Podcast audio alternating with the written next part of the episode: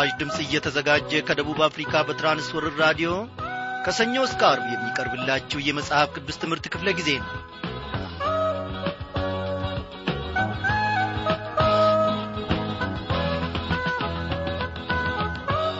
በጌታ የተወደዳችሁ ክብሯን አድማጮቼ እንደምን አመሻችሁ? እግዚአብሔር አምላካችን ስሙ ለዘላለም እየተመሰገነ ይሁን። ፈቃዱ ሆኖ ዛሬንም ደግሞ በማዱ ፊት እንድንገኝ ዛሬም ደግሞ እንደገና በፊቱ በምሕረቱ ሊታደገን አንድ ላይ በራዲዮናችን ዙሪያ ሰብስቦናል። ምናልባት የማናያችሁ ሆኖ ነው እንጂ ሰላምታችንን ተቀብላችሁ ለሰላምታችን ማጸፌታውን እንደምትመልሱ እኛ ባለሙሉ ተስፋ ነን።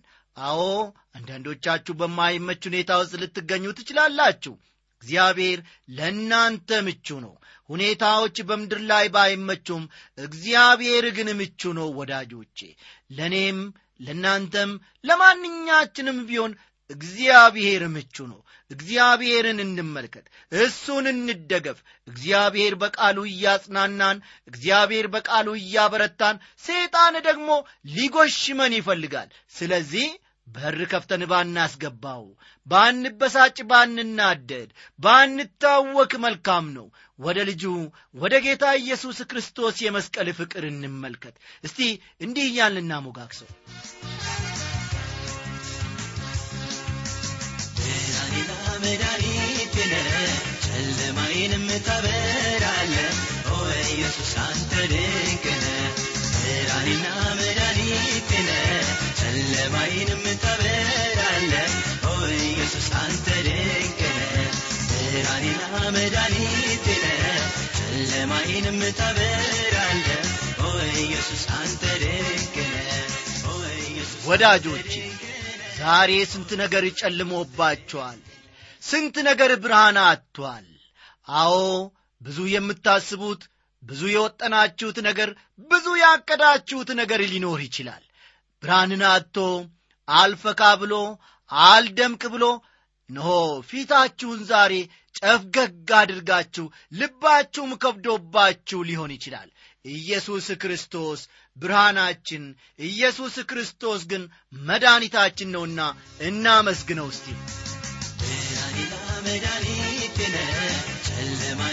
ታበራለ ኦ ኢየሱስ አንተ ድንቅነ ብርሃኔና ጨለማዬንም ብርሃኔና መድኃኒቴነ ጨለማዬንም ታበራለ ኦ ኢየሱስ አንተ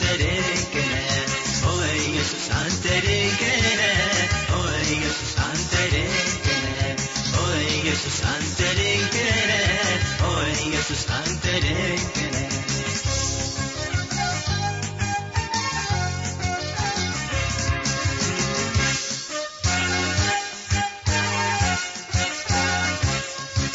አለፍኩኝ ሁሉንም ከአንተ ጋር አንድን ሳትለየኝ የኔ ጌታ በመከራዬ ቀን እየመጣ ድቅድቅ ጨለማዬን እያበራ ስንቱን አውርቼ ቆጥራለሁ ያደረግልኝን አውቀዋለሁ።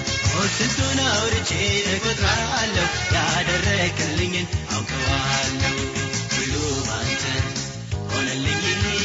በጎነት በዛልኝ መልካምነት አይቻለሁ ምስጋናዬን አበዛለሁ ሁሉ አንተ ሆነልኝ በጎነት በዛልኝ መልካምነት አይቻለሁ ምስጋናዬን አበዛለሁ ምስጋናዬን አበዛለሁ ምስጋናዬን ምስጋናዬን አበዛለሁ ምስጋናዬን እግዚአብሔር እናመሰግንሃለን በእውነት። ያንተ ባንሆን ኖሮ ምን ይውጠን ነበረ?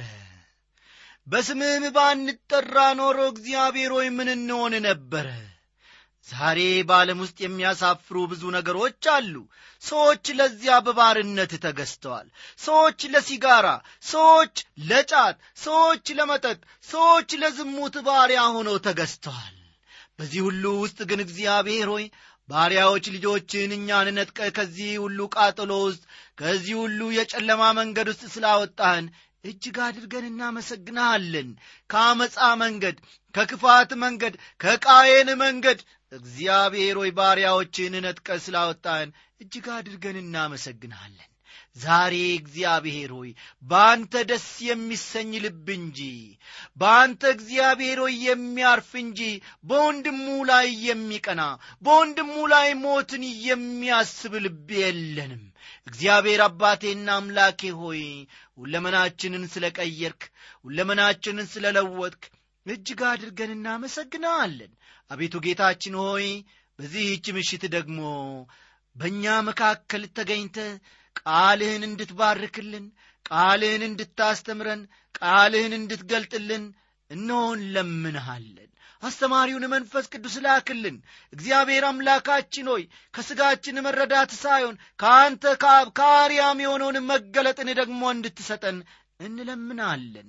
ስለ ሰማን ክብር ለስምህ ይሁን በጌታችንና በመድኃኒታችን በኢየሱስ ክርስቶስ በአንድ ልጅ ስም።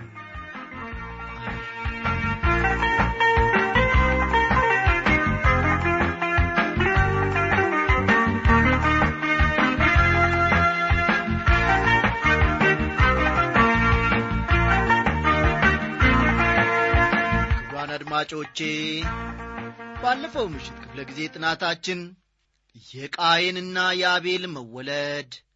እግዚአብሔር ለቃየን ተጨማሪ ድል እንደ ሰጠው ቃየን አቤልን ስለ መግደሉ የቃየን ልጆችና አምላክ የለሽ ስልጣኔ የሚሉትን ርዕሶች አንስተን ስንመለከት ነበረ። ዛሬም የዚያኑ ቀጣይ ክፍል ይዘንላችሁ ቀርበናልና መጽሐፍ ቅዱሶቻችሁን ገለጥ ገለጥ አድርጋችሁ ኦሪት ዘፍጥረት ምዕራፍ አራት ቁጥር ሀያን ተመልከቱ።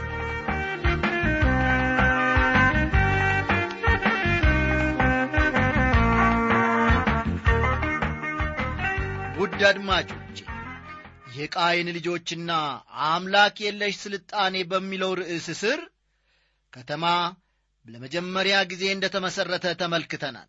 አው እዚህ ላይ ስለ ከተማ ኑሮ አጀማመር ስንመለከት በከተማ ውስጥ ኑሮ የቱን ያክል አስቸጋሪ እንደሆነ የከተማ ኑሮ ከጊዜ ወደ ጊዜ እየዘቀጠ እንዲያውም ለመሞት እያጣጣረ ቢሆንም በዓለም ዙሪያ ሁሉ ሰዎች በገፍ ወደ ከተማ ከመግባት አለመገታታቸውን ተመልክተናል።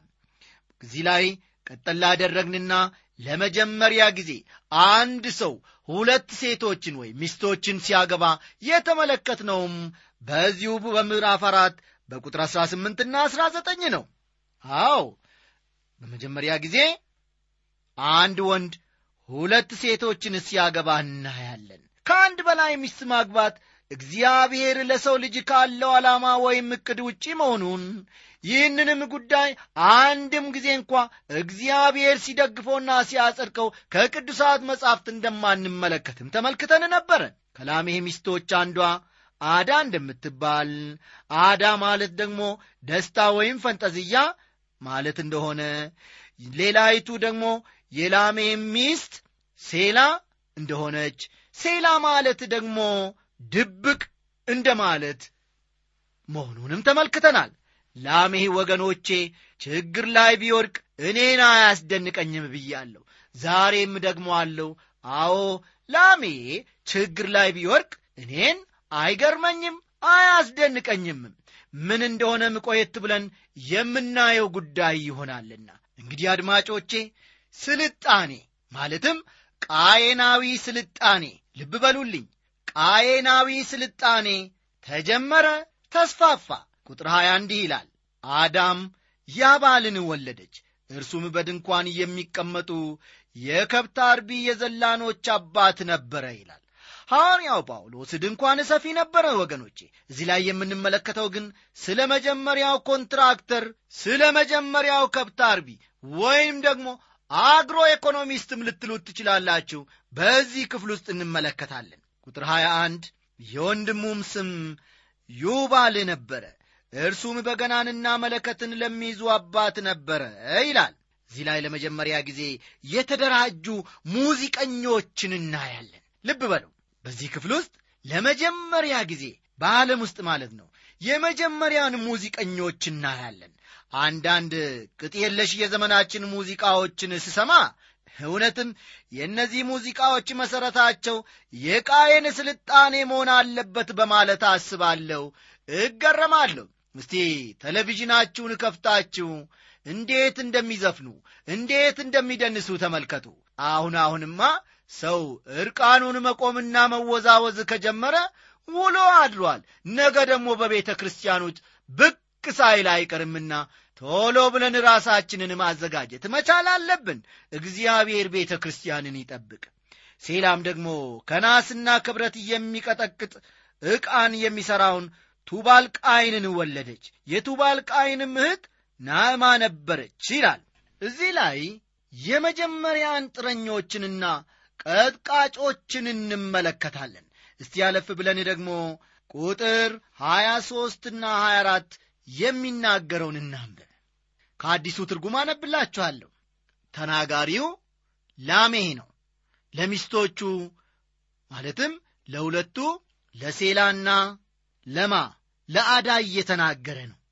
እንዲህ ይላል ላሜህ ሚስቶቹን እንዲህ አላቸው አዳና ሴላ ሆይ ስሙኝ የላሜህ ሚስቶች ሆይ አድምጡኝ።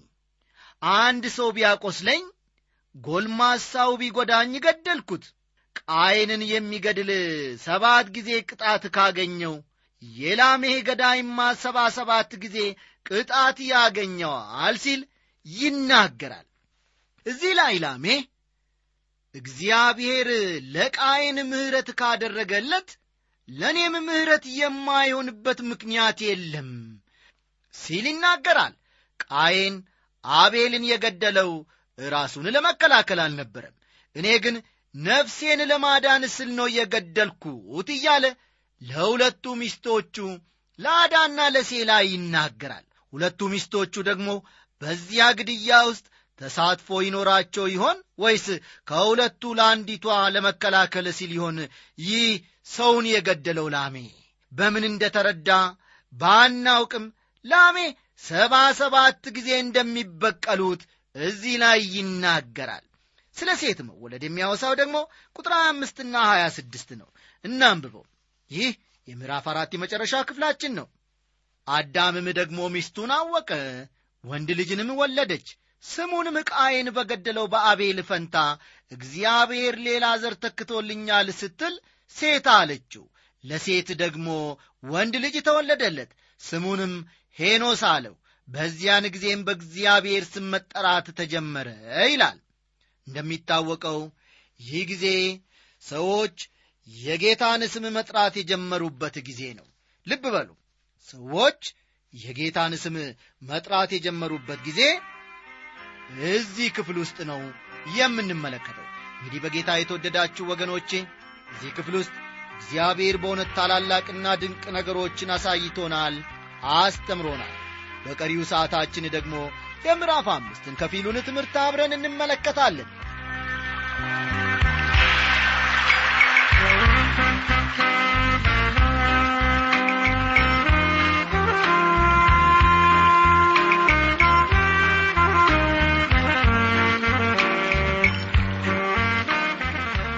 አድማጮች የኦሪት ዘፍጥረት ምዕራፍ አምስት አብይ መልእክቱ ወይም ሐሳቡ የአዳም ሕይወት ማክተሚያ ምዕራፍ ፈጠን ፈጠን በሉ።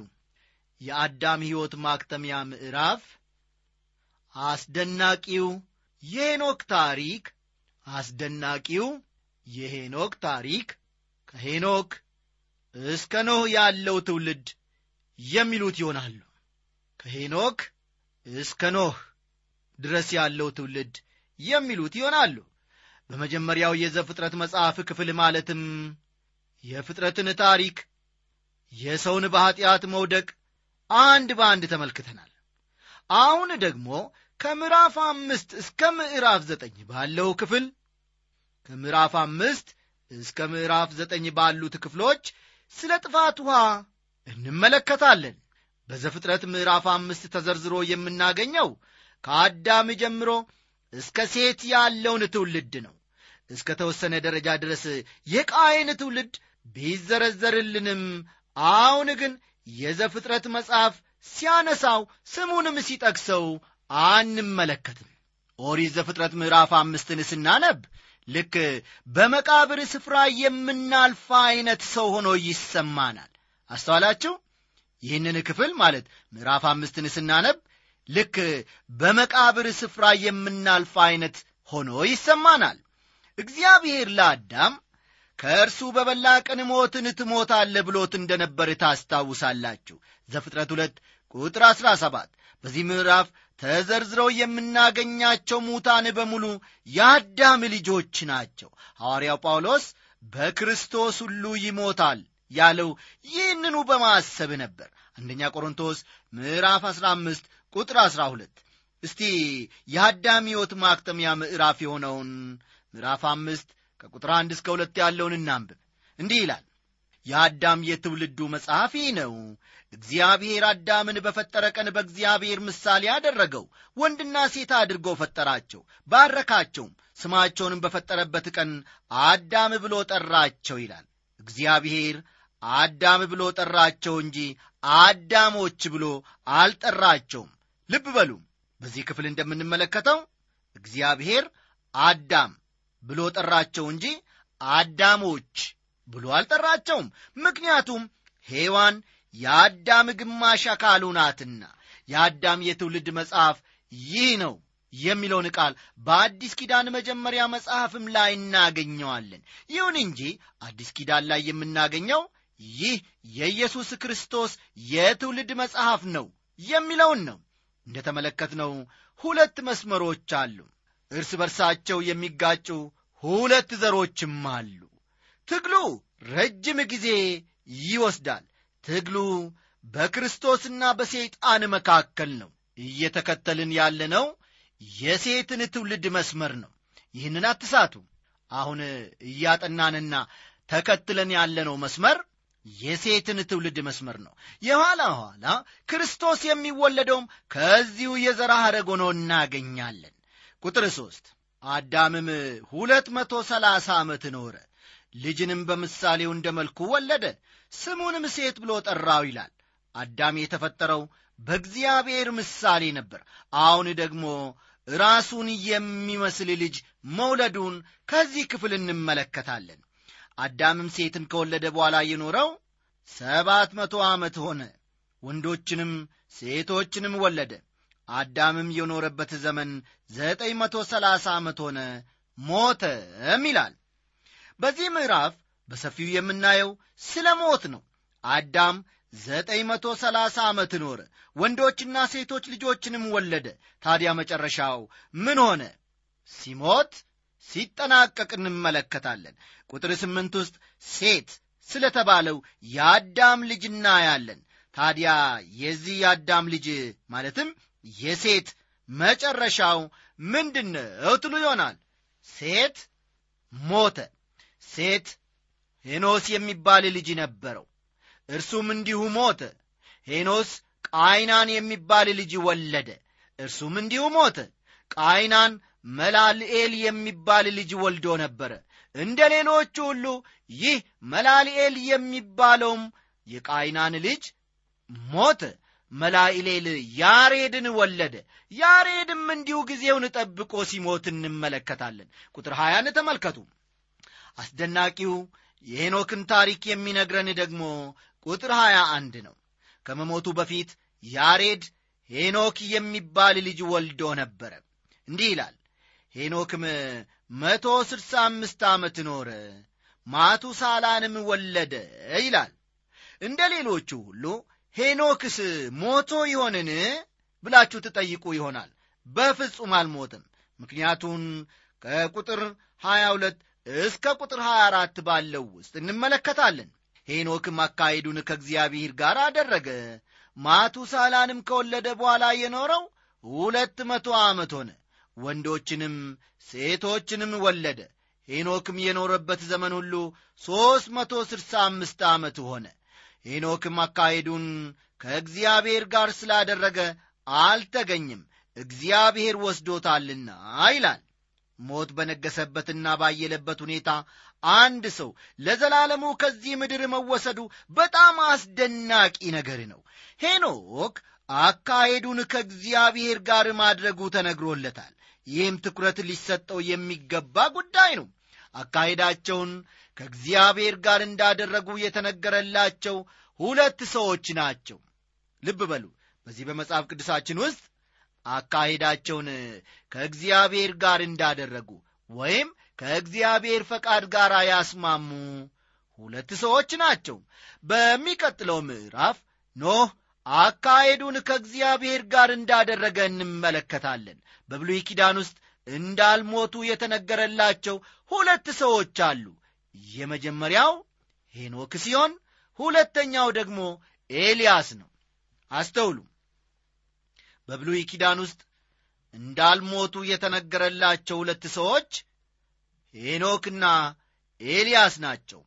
ሄኖክ አካሄዱን ከእግዚአብሔር ጋር ማድረግ የጀመረው ማቱሳላን ከወለደ በኋላ ነበር። ከዚያ በፊት ስለነበረው አኗኗሩ የሚታወቅ ምንም ነገር ባይኖርም አንዳንድ ነገሮችን መገመት ይቻላል። ወቅቱ የኖህ ዘመን ሽታ የሚያውድበትና በየቦታውም ተጽዕኖው መታየት የጀመረበት ጊዜ ነበረ። ምናልባትም የሄኖክ አካሄድ ወይም አኗኗር እንደ ማንኛውም ሰው አካሄድ ወይም አኗኗር ሳይሆን እንዳልቀረ በኋላ ግን ማቱሳላን ሲወልድ አኗኗሩ ሲለወጥ እንመለከታለን። አካሄዱን ከእግዚአብሔር ጋር አደረገ። አንዳንድ ጊዜ እግዚአብሔር በአንድ ሕፃን መወለድ ምክንያት የቤተሰብን ሕይወት በሙሉ የሚለውጥበት ጊዜ አለ። ወዳጆቼ የልጆች መወለድ ሕይወታችሁን የማይለውጠው ሕይወታችሁን የማይነካው ከሆነ ምን ሊነካችሁ ምን ሊለውጣችሁ ይችላል? በኦሪት ዘፍጥረት የምንመለከታቸው አንዳንድ ነገሮች ስለ ወደፊቱ ነገሮች የሚያመለክቱ ናቸው። የሄኖክ በእግዚአብሔር መወሰድ የቤተ ክርስቲያን ወደ ሰማይ መነጠቅ ምሳሌ ነው። የጥፋት ውሃ ፍርድ ከመጀመሩ በፊት እግዚአብሔር ሄኖክን ወሰደው። ከቁጥር 27 ጀምሮ ከሄኖክ እስከ ኖህ ያለውን ትውልድ እንመለከታለን ማቱሳላም የኖረበት ዘመን ሁሉ ዘጠኝ መቶ ስድሳ ዘጠኝ ዓመት ሆነ። ሞተም ይላል ቁጥር 27 ለመሆኑ ለምንድን ነው ማቱሳላ ከሌሎች የበለጠ ዕድሜን የኖረው? እግዚአብሔር ትዕግሥቱንና ልግስናውን ማሳየት ስለፈለገ ብቻ ነው። ሌላ ምንም መልስ የለውም። እግዚአብሔር እኔና እናንተንም ይታገሰናል። ወዲያው ፈጥኖ በበደልን ጊዜ ወዲያው ፈጥኖ ባጠፋን ጊዜ አይፈርድብንም። ጴጥሮስ ስለ እግዚአብሔር ትዕግሥት ሲናገር ጥቂቶች ማለት ስምንት ነፍስ በውሃ የዳኑበት መርከብ ሲዘጋጅ የእግዚአብሔር ትዕግሥት ልብ በሉ እዚህ ላይ የእግዚአብሔር ትዕግሥት በኖ ዘመን በቆየ ጊዜ ቀድሞ አልታዘዙም ብሏል። አንደኛ ጴጥሮስ ምዕራፍ 3 ቁጥር 20 በዚህ ምዕራፍ ወደፊት በቀጠልን ቁጥር የግለሰቦች ስም ሲጠቀስ ከዚያም ሞታቸው ሲነገር ነው የምናየው እስቲ ከቁጥር 31 እስከ ቁጥር 32 ያለውን እንመልከት። ላሜህ የኖረበት ዘመን ሁሉ ሰባት መቶ አርባ ሰባት ዓመት ሆነ። ሞተም። ኖህም የአምስት መቶ ዓመት ሰው ነበረ። ኖህም ሴምን ካምን ያፌትንም ወለደ ይላል። የተለያዩ የዓለማችን ፍልስፍናዎችና አመለካከቶች በመሠረታዊ ባሕሪው የሰው ልጅ መልካም ነው። ተገቢው ሥልጠና ቢሰጠው ሊስተካከል ይችላል ይሉናል። እንደ እነርሱ አስተሳሰብ አካባቢው ከተስተካከለ ሰውን ማስተካከል ይችላል። ኮሚዩኒዝምና ሶሻሊዝምም ሰውን ለመለወጥ ብዙ ጥረው ነበረ። አንዳንድ የሐሰት ትምህርቶችም የሰው ባሕሪ መልካም ነው። ስለሆነም ኀጢአት የሚባል ነገር ስፍራ የለውም ኀጢአት የለም የሚል ትምህርታቸውንም እያስፋፉ ነው። ውድ አድማጮቼ እግዚአብሔርስ ስለ ሰው ምን ይሆን እግዚአብሔር ሰውን የሚያውቀው በመጥፎነቱ በክፉነቱ ነው። እያንዳንዳችን በዚህ ሁኔታ ውስጥ ነው ያለ ነው የእግዚአብሔር ቃል ይህንን አስመልክቶ ሲናገር ጻድቅ የለም አንድ ስንኳ አስተዋይም የለም እግዚአብሔርንም የሚፈልግ የለም። ሁሉ ተሳስተዋል በአንድነትም የማይጠቅሙ ሆነዋል። ቸርነት የሚያደርግ የለም አንድ ስንኳ የለም። ጉሮሮአቸው እንደ ተከፈተ መቃብር ነው በምላሳቸውም ሸንግለዋል። የባብ መርዝ ከከንፈሮቻቸው በታች አለ አፋቸውም እርግማንና መራርነት ሞልቶበታል። እግሮቻቸው ደምን ለማፍሰስ ፈጣኖች ናቸው። ጥፋትና ጉስቁልና በመንገዳቸው ይገኛል። የሰላምንም መንገድ አያውቁም። በዐይኖቻቸው ፊት እግዚአብሔርን መፍራት የለም ይላል። ሮሜ ምዕራፍ ሦስት ከቁጥር አስር እስከ አሥራ ስምንት ያለውን ይመለከቷል። የእግዚአብሔር ቃል የሚያውቀን ወገኖቼ በዚህ መልኩ ነው። የእግዚአብሔርን ቃል ብትቀበል ወገኔ ሆይ ከሌሎች ከምታገኘው የበለጠ የሕይወት ግንዛቤ ይኖራል እግዚአብሔር በዚህች ምሽት ደግሞ በዚህ ቃሉ ወደ እኔና ወደ እናንተ ስለመጣ ስሙን እጅግ አድርገን እናመሰግናለን። እግዚአብሔር ምንጊዜም እየተናገረን ነው ወዳጆቼ። እግዚአብሔር ምንጊዜም እየገሰጸንና እያስተማረን ነው። ሰሚ ልቦናን ደግሞ እንዲፈጥርልን ምንጊዜም በፊቱ እንውደቅ። ሐሳቡን የሚያገለግል ፈቃዱንም የሚከውንን ልብ አዲስን ልብ እግዚአብሔር ይስጠን። የዛሬው ትምህርታችን እዚህ ላይ ያበቃል። የመከረን እግዚአብሔር ስሙ ለዘላለም እየተመሰገነ ይሁን። ጥያቄ ወይም አስተያየት ቢኖራችሁ በአድራሻችን ለመጽሐፍ ቅዱስ ትምህርት በራዲዮ የመልእክት ሳጥን ቁጥር 13 66 ደግሞ አለው ለመጽሐፍ ቅዱስ ትምህርት በራዲዮ የመልእክት ሳጥን ቁጥር 1366 አዲስ አበባ ብላችሁ ጻፉልን። እንግዲህ ዛሬ በቴክኒኩ በኩል እንደ ወትሮ ሁሉ ያገለገለን ወንድማችን አለማየሁ ዳዊት ነው። በትምህርቱ በኩል እስካሁን ከእናንተ ጋር የቆየሁት እኔ አበበ ከበደ ወርቄ ነኝ። ደህና አደሩልን